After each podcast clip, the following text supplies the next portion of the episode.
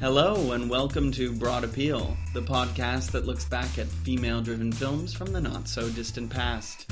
I'm Brian. I'm Sean. How are you today, Sean? Oh, super as always, except that I'm actually kind of ill. It, it gives you a nice plummy resonance to your voice, though. I, I feel as if I'm in the room with Kim Novak.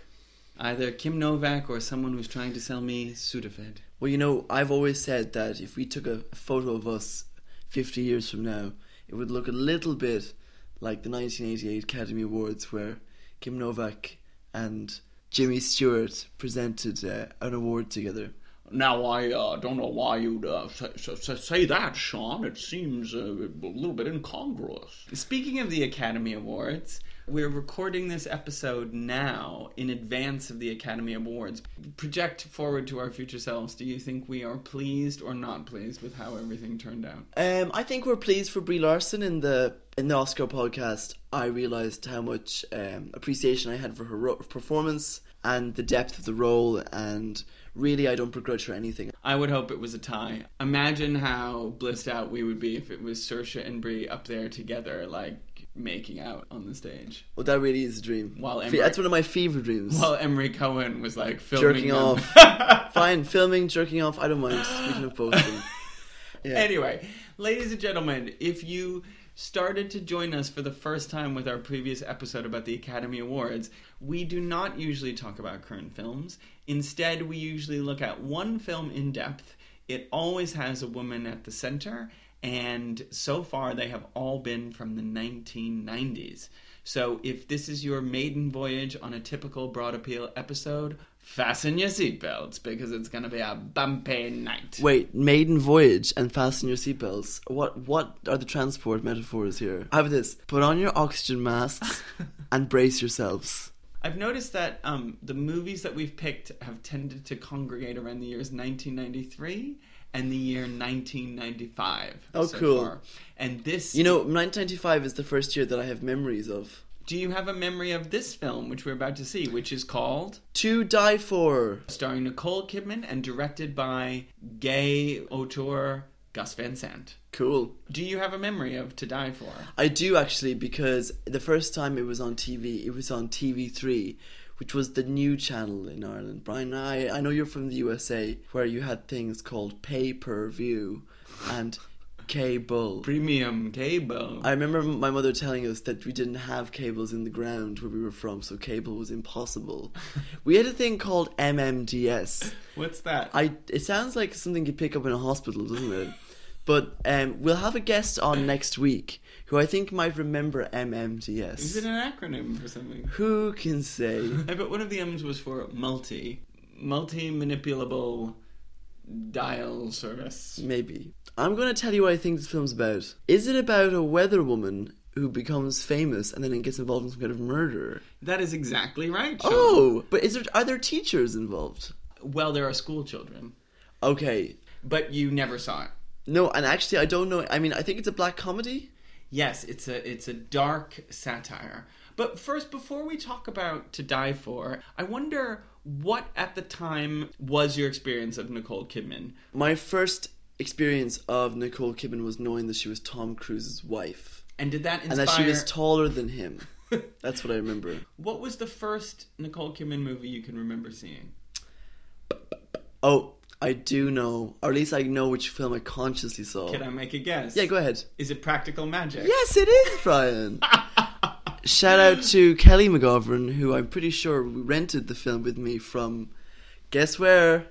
Kiernan's Video Shop. Yeah, there. You know there was a rival video shop in uh, Lanesborough County Longford as well, which was in the chip shop, which is apparently it was. I mean, it was quite common in Ireland for to have like a video rental service in a place where you could also buy chips and burgers.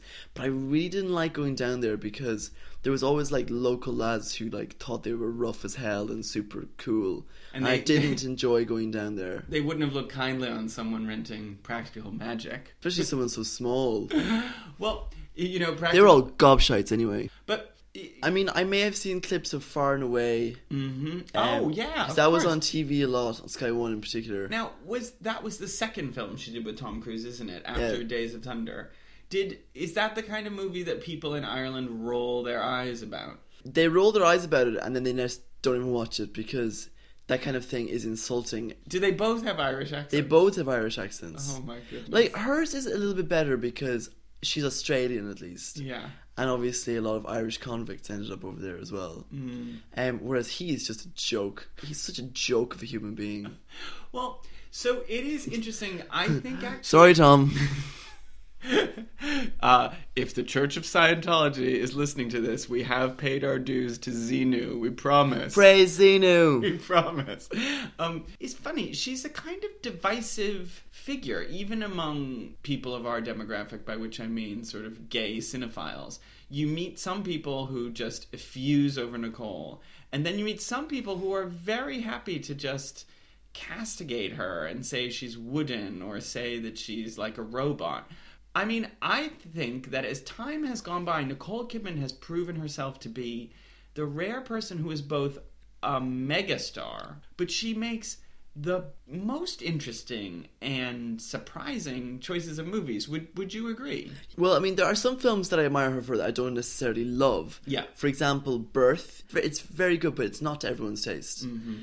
Um, I, I wouldn't even say it's to mine. Dogville. Yeah, those Lars von Trier films that I don't want to see, but I'm glad they exist. Oh, Dogville's great. Uh, is it? How could you not love any film that like takes Thornton Wilder's Our Town and puts it in a blender with like Brecht and like a screed against American imperialism? Well, I think Lars von Trier is a bit of a douchebag, so He probably is, but Do- Dogville is a a risk worth taking, I think. I don't know if I love the movie Margot at the Wedding, but I remember upon which is Noah Baumbach, I remember upon seeing it thinking to myself, God, Nicole Kidman is not afraid to play really, really unlikable people. And I think that's something that's really interesting about her. Now, I know one Nicole Kidman role that I think you're a fan of. oh yeah, I was going to say this. It involves a bit of uh, urination. The Paperboy? oh, I think it's a really weird film. But was Nicole as amazing as other people seem to think in that? Um, Peeing on top of Zac Efron. A dream we've all had. I've had the reverse dream myself. Um, I don't rank it as one of my favorite Nicole Kidman performances. And actually, now that we're talking about it, Brian, we Yeah. do quite like her, don't we? Of course we do. Yeah. There's a film that I really like her in that you don't. What's that? It's a film that I believe she should have won the Academy Award for. What's that? Rabbit Hole. Oh, no. I mean, she's fine in that film, but talk about a tedious, hidebound stage adaptation. No, thank you. That's okay. I think I must have been in a very emotionally unstable place when I saw it. We keep listing these Nicole Kidman movies, and they're all drastically different. They Yeah. range from sort of European art films to prestige Oscar pictures to kind of exploitative trash, and we haven't even mentioned, you know, The Stepford Wives. yeah, or Bewitched, or or The Hours. I would say that you can't fault her, and I'm gonna wrap up my Nicole Kidman analysis by saying what I once thought was my favorite Nicole Kidman role, and that is Eyes Wide Shut. That movie I saw twice in the summer of 99. 1999. Yeah, when I was I was a, a young man living in New York City for the first time over the summer. Uh, and the two films I remember going to see, both passionate erotic dramas. One was Eyes Wide Shut, the other was Disney's Tarzan. um, What was, your, what was your mental state at like that time? I'm sure I saw other films, but those were the two that I remember seeing. But I remember in Eyes Wide Shut just being amazed at her carnality. She seemed so much sexier than Tom Cruise did, almost to the degree that Kubrick was sort of making fun of how wooden and asexual Tom Cruise was. You think so? Yeah. You know, I, I'm gonna be honest. I've never seen Eye Wide Shut all the way through. It was very soon after that, wasn't it, that she and um, Tom split up and she she left Xenu forever. She- It took a year to make that film. If you were on a film set for 12 hours a day with Stanley Kubrick directing you at a glacial pace for a year, I think you would want to leave your partner as well. Whether or not there was some Scientologist weirdo. Which I'm not saying he is. from all this all this chatter that we've been having are, are there any dots that can connect all of these roles No. Is that a good thing? I think this is the thing about Nicole Kidman is that she takes a lot of risks, but I also think she makes some mistakes. Like, for example, we mentioned a few uh, The Golden Compass, Bewitched, Stepford Wives. And we haven't even mentioned probably her biggest box office hit, although not a film I love, Moulin Rouge. Yeah, I mean, yeah, it's that, that's another example. Well, she's quite prolific, isn't she? She is. I I want you to defend. Can we defend Nicole Kidman though? The more we talk about her, the more I'm like, right on, girlfriend. But I don't feel we need to defend her. I think she, I think her filmography stands up for itself. There are still people who will, with a straight face, tell you that she can't act. Well, they're wrong. Yeah. They're honestly wrong. Okay. Who are saying this? I, people I meet every day, every day in, the, in Tesco. Brian Mullen, I want you to know that I think Nicole Kidman can't act. Whenever I'm walking around in Clapham, there's Australian rugby players denouncing her. They tackle you to the ground and tell you and tell you how dreadful she is. Okay, for me and for much of the world, I think the first film where Nicole Kidman, serious actress, started to flicker onto people's brains was the film that we are about to see, To Die For. She actually won the Golden Globe as Best Actress in a Musical or Comedy for this film. It was based on a very famous actual murder case. Do you know what it was? No idea. That is the. Oh, so it's a murder in the film. It's called To Die For. Oh. And you just said she's involved in murder oh. earlier. Whoops, sorry. It's based on a book by Joyce Maynard, also called To Die For. Apparently, the book is a much more straight telling of this small town murder case. And then Gus Van Sant and screenwriter Buck Henry of The Graduate. Oh my god. Yeah, turned it into more of this black comedy. But it's based on a very notorious um, New England murder from my youth the uh, murder and conviction of Pamela Smart. That's a good name. Now, actually, when I say that Pamela Smart, the real woman, was a murderer, I'm sort of fudging the facts because she actually didn't murder anyone. Well, you said there were school children involved. Uh-huh. Okay, so I'm going to assume this is a film about an aspiring weather woman who befriends two violent youths Yeah. in order to commit a murder for fame. So basically, the real case of Pamela Smart, she was a teacher. I think she was like a media studies teacher or something like that. And then she had sexual affair with a 15 year old boy. A sexual affair. she had a sexual affair with a 15 year old boy, and he ended up killing the woman's husband. Now, if we wanted to know more about the actual Pamela Smart case, we could look, Sean, I discovered, at the 1991 Emmy winning TV docudrama Murder in New Hampshire, the Pamela Wojas Smart story, starring another Oscar winning actress, but long before her Oscar. Give me a clue. So it's someone known for her TV work. Helen Hunt. Helen Hunt. Cool. Helen Hunt. I just watched the trailer before we started recording, and there are some sexy scenes of her in a negligee going down on a 15 year old boy. Oh my god. As much as you can go down on like CBS Sunday Sunday movie in 1991. So there had been So not at all. so sort of like with soft focus and implied by positioning. What do you think you're gonna feel about this movie? Well, my best friend Aileen Johnson loves this film. Shout Yeah. out to Aileen Johnson. Woo! I think I'm really going to enjoy this, and I'm going to wonder how it took me so long to see it. I'm actually going to go as far to say that this may become one of my favorite films. Gosh, that's you sure you don't want to raise the expectations too high? No. You- I looked it up on IMDb. It has an amazing cast, Sean, including I'm not going to give it away. No, I know who it is. One or two of your favorite character actors, not actresses. Oh, oh god, it's not like George Dzundza again, is it? It's not Wayne Knight again, is it? Mm, my lips are sealed. Oh god, okay. my lips are sealed. I do know that the wonderful Illeana Douglas is in this film. Illeana Douglas, as well as one of the earliest film roles of Joaquin Phoenix. Oh wow. Any quick fire predictions of what we're going to see in this film? Uh, we're going to see a blistering satire, Yeah. a brilliant performance by a wonderful actress, and possibly George Dzundza or Wayne Knight. Will it turn us on in any way to watch Nicole Kidman seduce a rural New Hampshire teenager? Yeah, it'll seduce you at least. All right. Well, Can I just say, Brian's favourite film is Notes on a Scandal. Actually, actually, I was thinking Notes on a Scandal would make a really interesting double feature with this movie. Let's program it. Let's do it.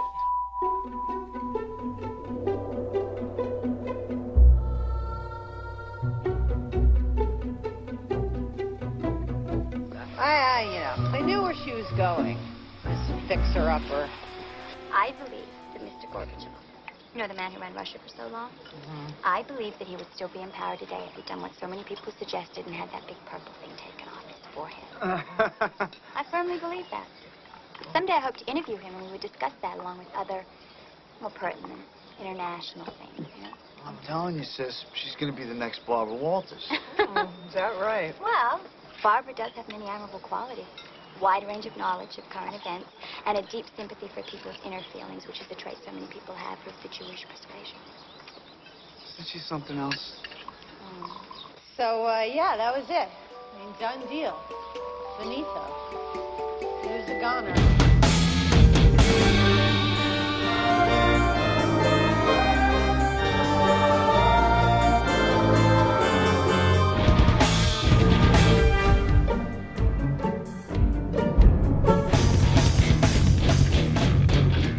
Sean, in the first half, you said you thought this might become one of your favorite films of all time. Did it meet that high standard?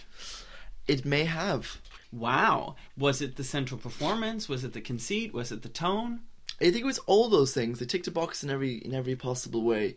Very much part of the zeitgeist, the kind of prophetic zeitgeist that kind of shaped the way we view a person with maybe not much talent becoming a a famous person or a celebrity for for one reason or another.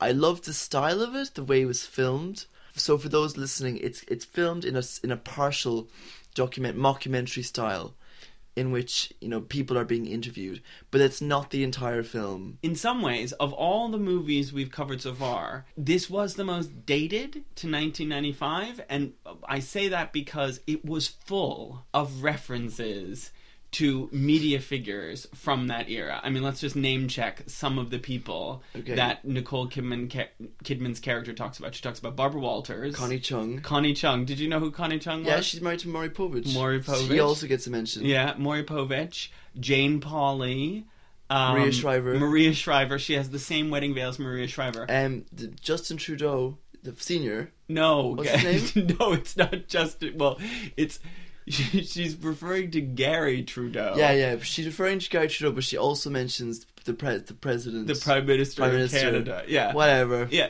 but it's full of these cultural references that are very 90s. And also, it was making me realize how much the 90s were this era of kind of trash television and sensationalistic celebrity. I mean, we've also been. This is just a pure coincidence, but we've been watching The People versus O.J. Simpson. The actual events of that would Yeah, have been same right time. before this, yeah. Yeah.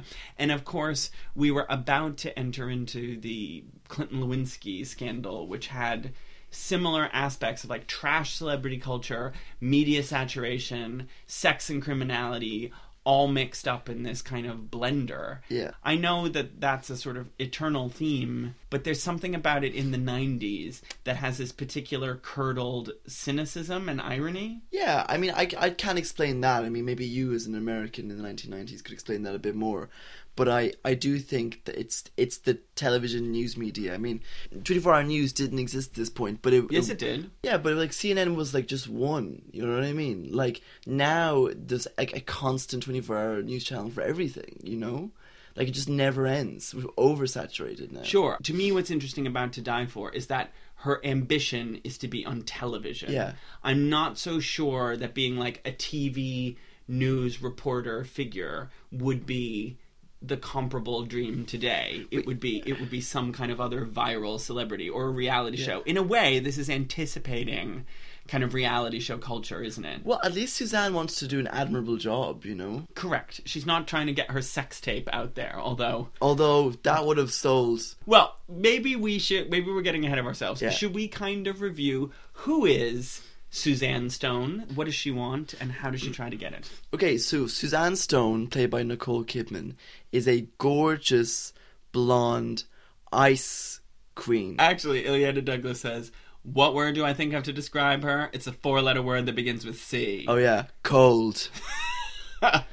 um. So so she appears to be vapid, but also icy at the same time. So she's kind of like a precursor of um, what's her name from Mean Girls? What's her name? Regina George. She's like this kind of plasticky, cheerleadery, small town, all American girl, super hot, but also kind of Driven. seemingly wholesome. Yeah.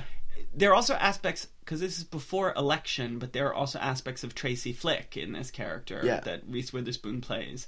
She's kind of like uber competent, like Is she but in uber almost competent though? well, she thinks of herself that way. Okay, so did did you think the character was sympathetic at the start, or even intelligent, or is she a bimbo? Well, you know what? The, when you ask that question, it gives it instantly gives kudos to Nicole Kidman's performance. Okay. Because I really don't have a decent answer for those things.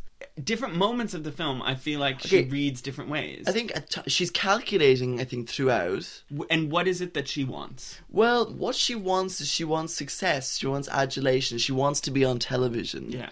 She wants to make the news. It's interesting because she's not a character who takes the easy route. Okay. Right, she's persistent. In fact, so we should say she her the first thing that she sets her eyes on is not necessarily her career. It's a man. It's a marriage, right? Yeah. And Illeana Douglas is the sister of the man who she seduces with her feminine wiles, Matt Dillon, in the small New Hampshire town of Little Hope, New Hampshire, which I couldn't help. I mean, it was so Clintonian. You know about Yeah. this, right? I'm from a little town called Hope. Yeah, I mean, like th- that. That's why this whole thing was just dripping and screaming like '90s to me. Yeah. Anyway, so she's from this little town called Little Hope, Arkansas. No, not Arkansas. New Hampshire. New Hampshire, the cold White Mountain State. They pay no tax. Um, yes, live free or die. So um, there she is, and who does she pick as her as her um, hubby to be? But a lovable lunkhead. A lovable Italian lunkhead who works at his family's restaurant. Yeah, it's definitely she's this kind of waspy cheerleader, and she's getting with Goomba Matt Dillon, Yeah, and like the parents are, are used as contrasts as well. Holland Taylor, and somebody else. Who's, The guy, the dad from that 70s show, who, Is whose it? name I will never ever know or remember. He was also the psychiatrist in Girl Interrupted, so he's Oh, another character right. actor who's You're returned. right. Yeah, actually, it's time to say. So, th- even though this is a podcast about actresses, one person has now appeared three times in the films that we've chosen. Yeah, this is the Wayne Knight podcast. He actually was a very understated performer in this. He was. and he was he was actually when he was on screen. I actually kind of felt kind of relieved. I was like, "Thank God, we're going to hear a little bit of sense just for a moment," you know. Yeah, he is quite sensible because basically after she gets she ensnares Matt Dillon and she kind of has this storybook sexy marriage, much to the chagrin of sister Illeana Douglas. She then sets her sights on a career. And it's the local TV network that she's going to work at, where Wayne Knight is the kind of schlubby station manager, right? So, Brian, why, how many times have you said the word schlubby in this series of the podcast? Was he a lovable schlemiel? no, he was not a schlemiel. He was definitely a schlub. so anyway, yes, we haven't used Yiddish in a while. Oui. anyway, he's schlubbing it up at um Schlubba-dub-dub. at Little Hope, you know, Network Incorporated. And in comes Suzanne in her best kind of pantsuit. Can I say we actually should look up who did the costuming? For It was great. Like, it, one thing what we should have said that when you know when you look at this film, you think of the nineties. Yeah. I look at this film and think of of like the trashiest nineties Versace Okay. because like there's one dress in particular. You know where she, where she brings the family over for dinner. yeah. she's wearing this. It's like it's like pink and blue and yellow and white leopard print. Uh huh. and it's like form fitting, clings to her body, you know? Like it probably okay, because it's a movie, it probably was real Versace or something. Or something anywhere, But it looks like the trashiest knockoff you can think of. Well, even the name Versace is connecting back again to the whole celebrity Yeah. sex and murder theme that we're that we're pursuing. So anyway, so astute, aren't we? I know, God, we are tapping into the zeitgeist. We're just we're just twenty years too late. well, anyway, so she shows up at the station. Basically, the position that seems to be advertised is some sort of glorified Girl Friday. yeah, receptionist gopher, but she's determined that she's going to be on the air.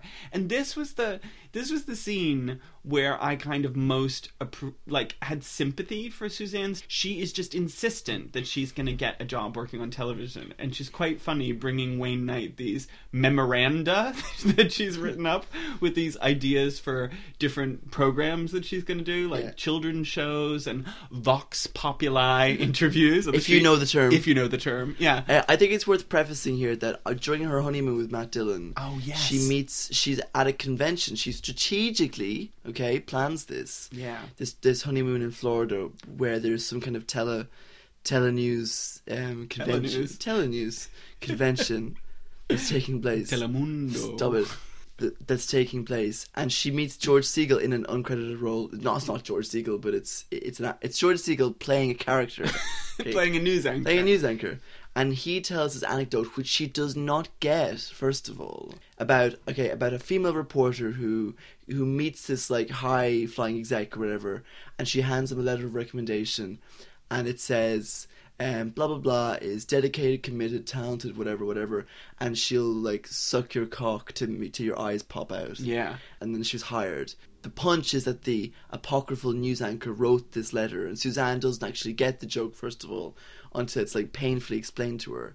But when she goes for this job at the local news channel, we see her leaving the premises with the job, but also with the letter in her hand, which she like tears up and disposes of, with this kind of sense of humiliation of why did I do this? You know, we're given an insight into like this that this character does have a soul. It's like why was I prepared to degrade myself? So quickly. Well, I want to come back to that question of whether or not she has a soul later. But are we meant to believe that at that point she's still kind of naive and idealistic? She thinks her talent and drive will get her ahead. And then George Segal telling her this anecdote is implanted in Suzanne's brain and basically says, if I can't get ahead through these sets of talents, I'm going to get ahead through these other sets of talents? Well, Like, she's already used those talents. In- When? to get Matt Dillon, like, like she's a horny woman as well. Like, Yeah. let's put it out there. She's not having sex with the man for the man's sake. She's getting all of herself. it's true. There's a hot Damn scene right where she they're should. getting they're banging each other against a tree. Yeah, and I, and Gus Van Sant punctuates these like, you know, youthful love sex scenes with like this like you know ear splitting heavy metal guitar, which I think is great. And it's significant that even though Illeana, Illeana Douglas says she's C O L D, Matt Dillon describes her as like a volcano. Yeah, interesting. She is a woman of contradictions. So she gets she gets a gig doing what on the on the TV station? she gets a gig pr- presenting the weather. Rain or shine with With Suzanne, Suzanne Stone. Stone. But she she has higher ambitions. In in a sense, it's interesting that like her first idea is rather idealistic. It's to make a youth centered documentary called Teens Speak Out. so she goes to the local high school where she's going to recruit some young people to interview and participate in her documentary. And and this is kind of where the fictionalized story starts to intersect with the real life Pamela Smart story. So who are the the trio of Losers. dim-witted dim-witted horny losers Okay, there's Russell played by K- Casey Affleck. There's Lydia played by Alison Folland. Is it implied that she's a lesbian or she has I lesbian tendencies? know. At one point, Suzanne says that explicitly to her, and she certainly moons around and kind of hangs around Suzanne and seems to want to like. Yeah, but she idolizes her the way a girl idolizes another girl. And our other teenager is who, Sean? The very sexy Jimmy, played by Joaquin Phoenix. Okay, pause. Do you generally find Joaquin Phoenix sexy, or here particularly? I found him very sexy in her. although with a, a very different role. I mean, in her, he's a lovable nebbish, whereas here, Is nebbish a- an adjective or noun? it's a noun. The adjective form is nebbishy. Oh, really? I mean, sort of, yes. Nebbish is a noun. Okay. Here he's a stoner. He's a slovenly stoner boy, and I love stoner boys. Always have. Basically, he and Casey Affleck seem to only think about sex. They seem to be driven primarily by their crotches, right? Mm. Yeah? Yeah. She shows up in this classroom and she's wearing this kind of short skirt and she's sitting on the desk in front of the class. And it's like unclear at that point that she realizes the sexual power she has over them, is it? It's not clear. It's, No. It really isn't, you know? But very quickly she's gonna she's gonna utilize it. And this is At what what point does she actually utilize it first? I mean, I think really the plot twist comes when Matt Dillon starts to get broody and wants to have a baby. And maybe she would come and work with him in the restaurant. She goes sexually frigid Yeah. with Matt Dillon. She will not have sex with him. She does not want to be tied down in this marriage. And she starts to regret being in it. While simultaneously, what does she start doing with our boy Joaquin? she begins a sexual relationship with him. And like suddenly she becomes this like sexual predator. Yeah. Now, Sean, you found the sex scenes very effective, Well, shall we say? Okay, first of all, Joaquin Phoenix was overage when he played this character. Okay, so he was not a teenager. he wasn't a teenager. Was the actor adult. was not a teenager. I don't think so, anyway. no, I don't think so either. I just think that, like, I mean, they really play up to it. Is that part where he, like, jerks off watching her on, on the news? Yeah, because he says, I never gave a shit about the weather, but now if I hear thunder or rain, I gotta jack off. yeah, and they show him watching her do the do that. Sean, he's watching the weather report and we see this fantasy version but basically she she uses that obsession and she is kind of a cock tease because there's that scene where she is like going down on him Yeah. but she refuses to like bring him to completion until What does that mean, Brian? what What does that mean? she refuses to make him come until he basically agrees that he will kill Matt Dillon. Yeah. Right? I mean, she just she turns into this scheming murderess.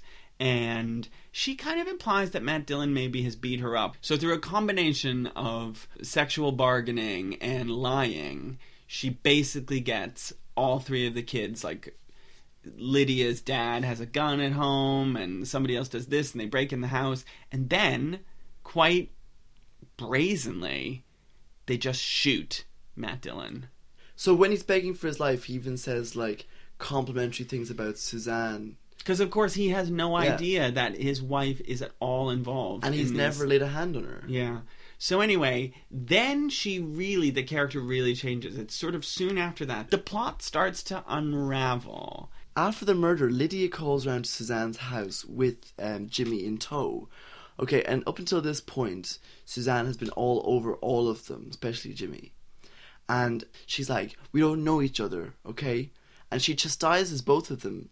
Jimmy as well. Like like Jimmy's the one who gets cut off completely. Well, and she has to because if they're seen hanging around the house, then the police are going to be able to pull this together. But basically, she goes from hot to completely cold, and I guess that's the antinomy of this character. You know what I didn't understand, okay? Yeah. Is so like they get the kids for the murder, okay? Yeah. Because um because Russ had like shells in his shoes. So we, we, Clamshells. 'cause Clamshells. He'd been out clamming. Mount clamming, and like the gun is with Lydia's, and and uh, Jimmy obviously pulled the trigger and that kind of stuff. And eventually, Jimmy confesses, didn't he? But what I don't understand, Brian, is why didn't Suzanne get done for this? Well, babe, because in the real story of Pamela Smart, she is sitting in jail now for criminal conspiracy.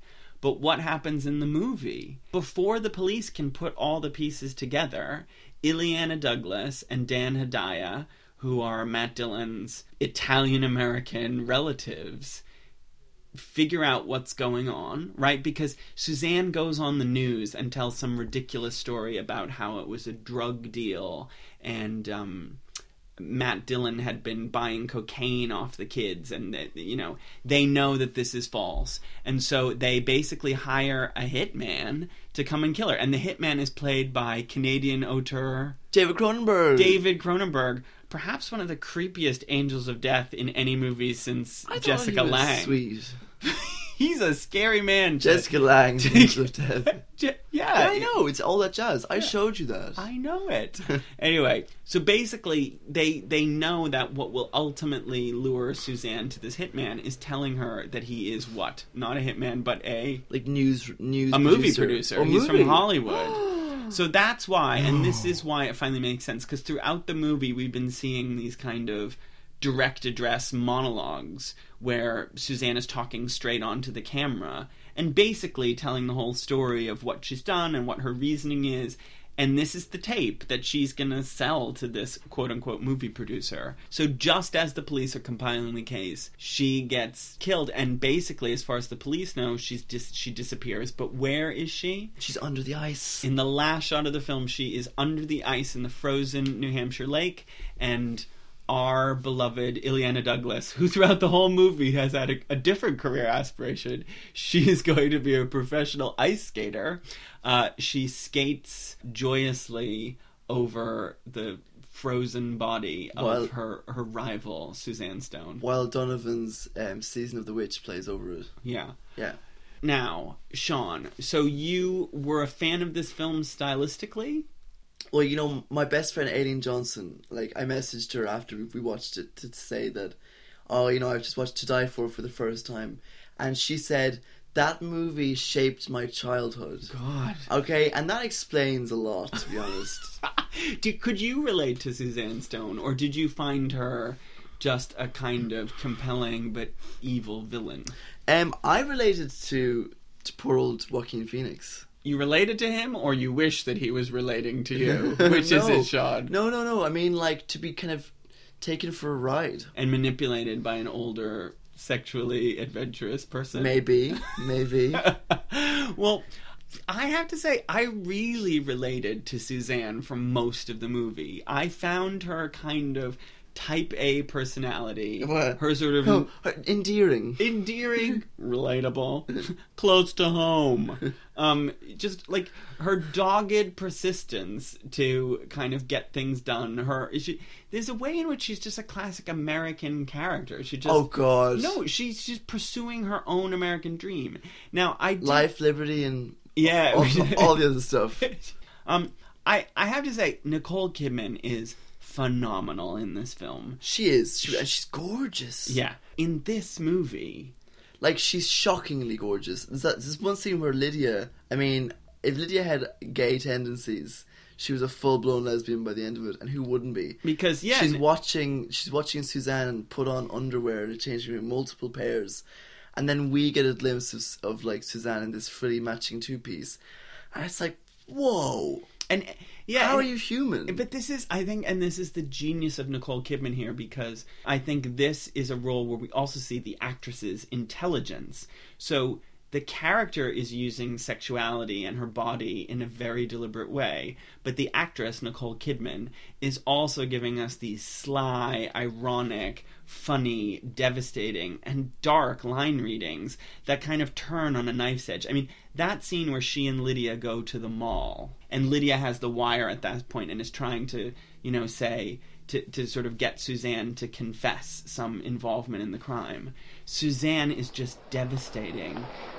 Hi, Liddy.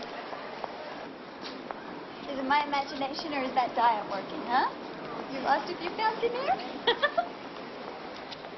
I don't know. I, I haven't been eating much lately. so what's this about talking to the truth?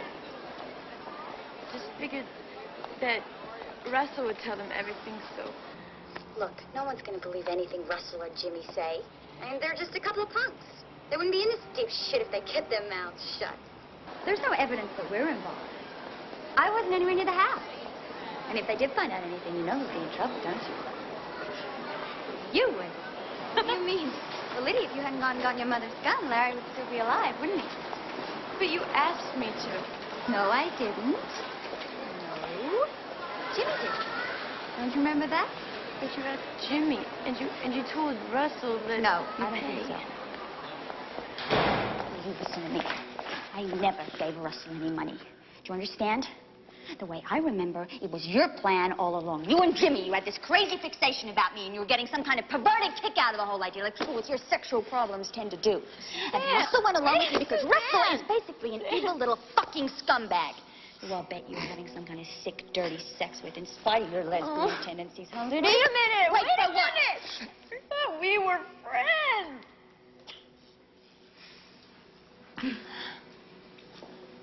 Well, okay then. Hmm? You take some advice from a friend. You keep your fucking mouth shut. Kudos to Nicole. And like, I don't know who else could have done it. Right. I have a few questions for you, Sean. Is this film actually saying anything interesting? Like, it's saying it with complete style and trashy enjoyment, but, like, is the message nowadays everyone wants to be on TV and this is destroying society? Like, is that a message we should care about? Compared to Network. It just shows like the complete insanity of these people and how they just can't look outside themselves. Yeah. I mean, don't they say in this film, Lydia astutely points out that if everybody was on TV, nobody would be able to watch them. Yeah.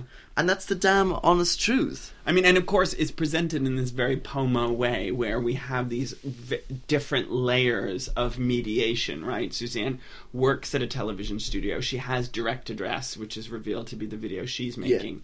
She's making a video of the kids. And then we have this, you know, mockumentary frame where the other characters are all talking. And the whole thing itself is a version of this real life crime story. So I guess what I'm saying is I think the screenplay is is quite simplistic in terms of what it's saying, and the execution is extraordinary. I think so too. it's it's Nicole Kidman's fantastic performance. It's also Gus Van Sant's direction. I think I really appreciate Gus Van Sant. It's a queer take on he- on heterosexuality. you In know? what sense?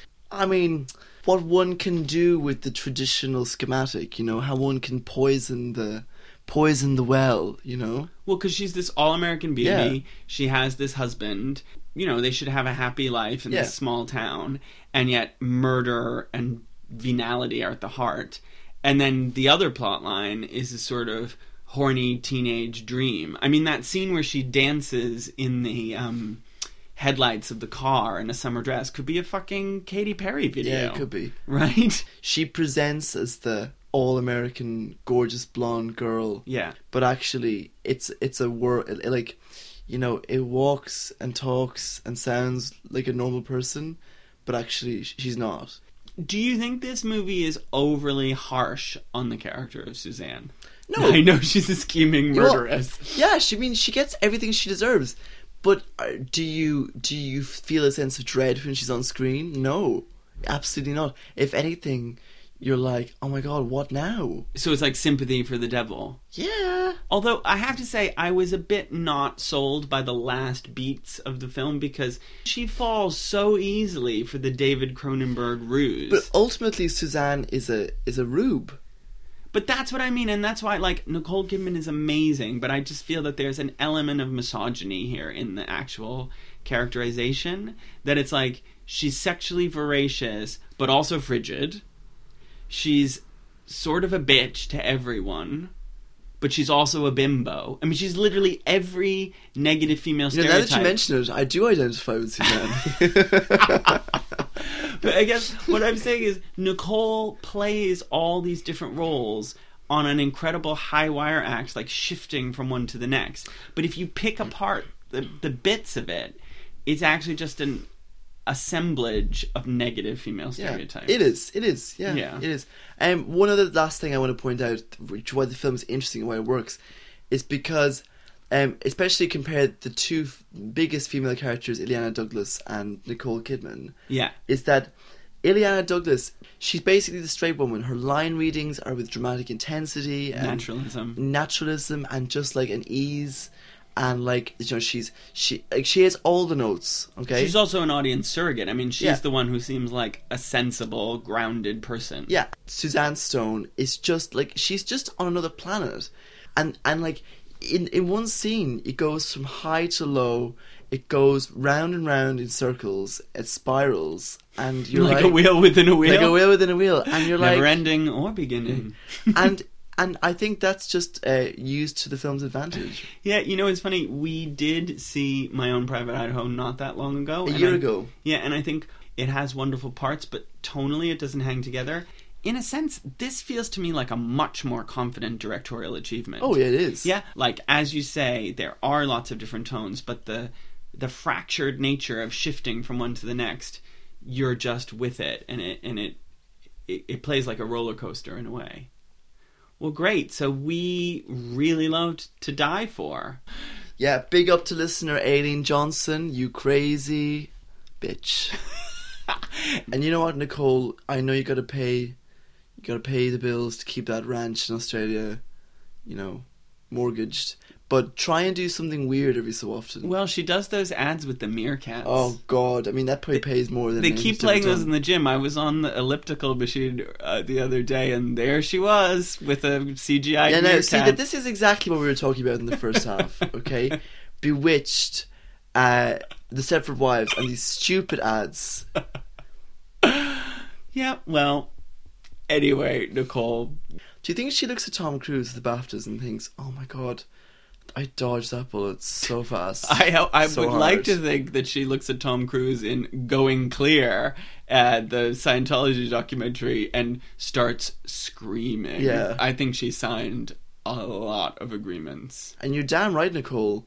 Never talk about it. No. Don't ever talk about it.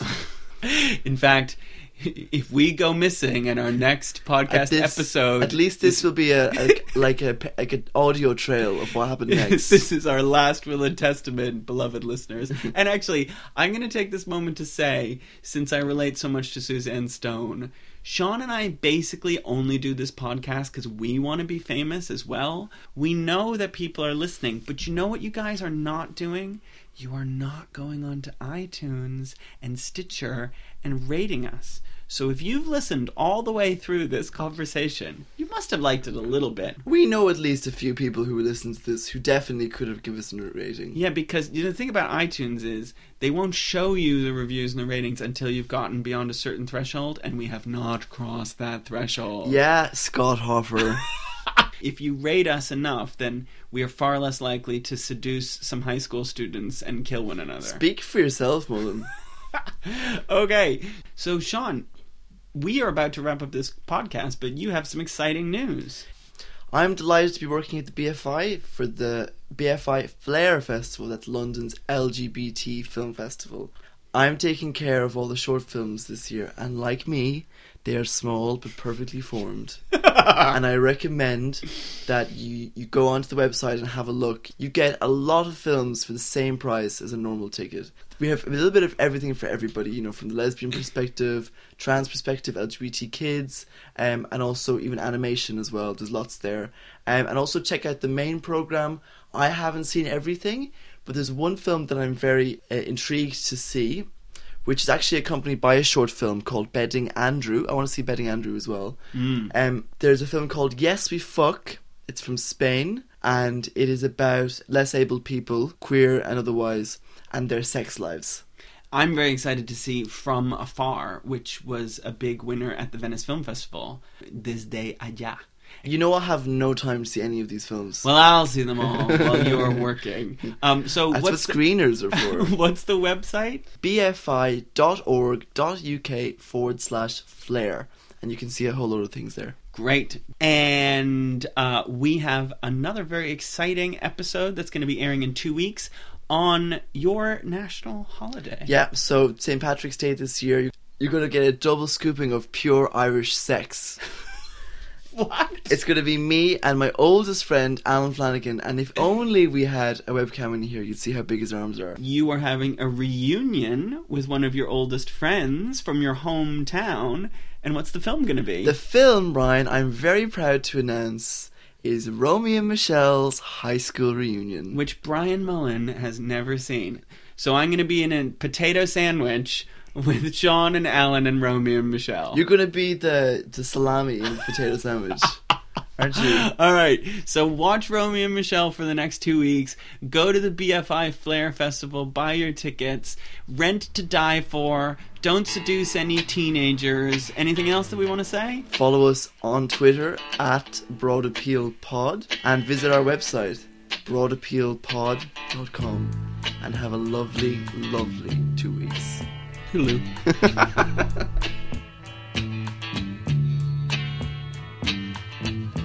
When I look out my window,